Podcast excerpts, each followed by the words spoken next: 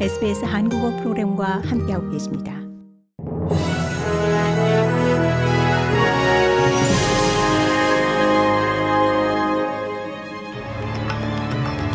(2022년 12월 8일) 목요일 아침에 SBS 한국어 간추린 주요 뉴스입니다. 200명 이상의 목숨을 앗아간 2002년 발리 폭탄 테러의 배후에 있던 폭탄 제조사가 결국 가석방됐습니다. 88명의 호주인을 포함 나이트클럽 두 곳을 폭파시킨 테러에 대해 유죄 판결을 받은 우마르 파텍은 20년 형기의 절반을 겨우 채운 뒤 풀려난 겁니다.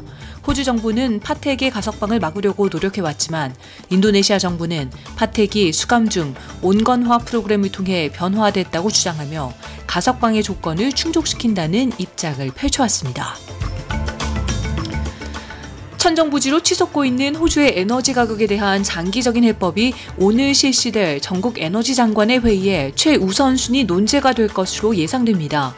브리즈번에서 실시되는 이번 회의에서 크리스 보웬 연방 에너지 장관과 각 주와 테리토리 에너지 장관들은 재생 에너지로의 전환에 대한 호주의 다음 단계에 대해서도 논의할 예정입니다. 앤소니 알바니지 연방 총리는 주정부가 발전소에서 사용하는 석탄 가격을 절반으로 인하하길 바란다고 밝히고 있으며 이 연방 정부는 가스 산업에 대해 1기가줄당 13달러로 가격을 책정하는 의무적인 행동 강령을 부과한 바 있습니다. 미국이 지역 내에서 중국과 대결하길 바란다면 반드시 아시아 태평양 지역에 대한 경제 관계를 강화해야 한다고 페니웡 연방 외무장관이 밝혔습니다. 워싱턴 DC에서 열린 카네기 국제평화기금에서의 연설에서 웡 외무장관은 미국이 포괄적이고 진보적인 환태평양 동반자 협정에 가입하지 않기로 한 결정이 지역 내에서 크게 느껴진다라며 아시아 태평양에 대한 투자가 미국 호주 동맹의 우선순위가 돼야 한다고 말했습니다.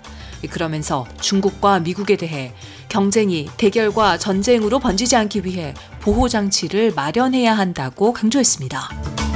중국 정부의 고강도 코로나19 방역 조치에 항의하는 시위가 몇 주째 확산되자 중국이 규제 완화를 시작했습니다. 증상이 없거나 경미한 환자의 경우 회복될 동안 국가가 운영하는 시설이 아닌 자택에서 격리할 수 있습니다. 진단검사 요구사항도 폐지되며 시민들은 공공장소에서 더 이상 검사 결과를 보여줄 필요가 없게 됐습니다. 더불어 여행 시 부과된 규제들도 완화돼 시민들의 바람처럼 중국 정부가 드디어 제로 코로나 정책을 폐지할 것이라는 전망이 나오고 있습니다.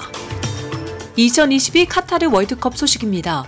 고국에서는 12년 만에 월드컵 16강 진출에 성공한 축구 대표팀이 어제 오후 인천국제공항을 통해 금이 환영했습니다. 대한축구협회와 재계약을 하지 않기로 한 벤투 감독은 신변을 정리하고 포르투갈로 돌아갈 예정입니다. 태극전사들은 각자 소속팀으로 돌아간 뒤 내년 3월 20일 다시 소집돼 새로운 감독과 새로운 도전을 시작합니다. 크로아티아, 브라질, 네덜란드, 아르헨티나, 모로코, 포르투갈, 잉글랜드, 프랑스로 우승팀이 좁혀진 카타르 월드컵은 오는 10일 호주 동부표준시로 새벽 2시 크로아티아와 브라질의 첫 경기로 8강전에 돌입합니다. 이상 이 시각 간추린 주요 뉴스였습니다. 뉴스의 나혜인이었습니다. 좋아요, 공유, 댓글, SBS 한국어 프로그램의 페이스북을 팔로우해주세요.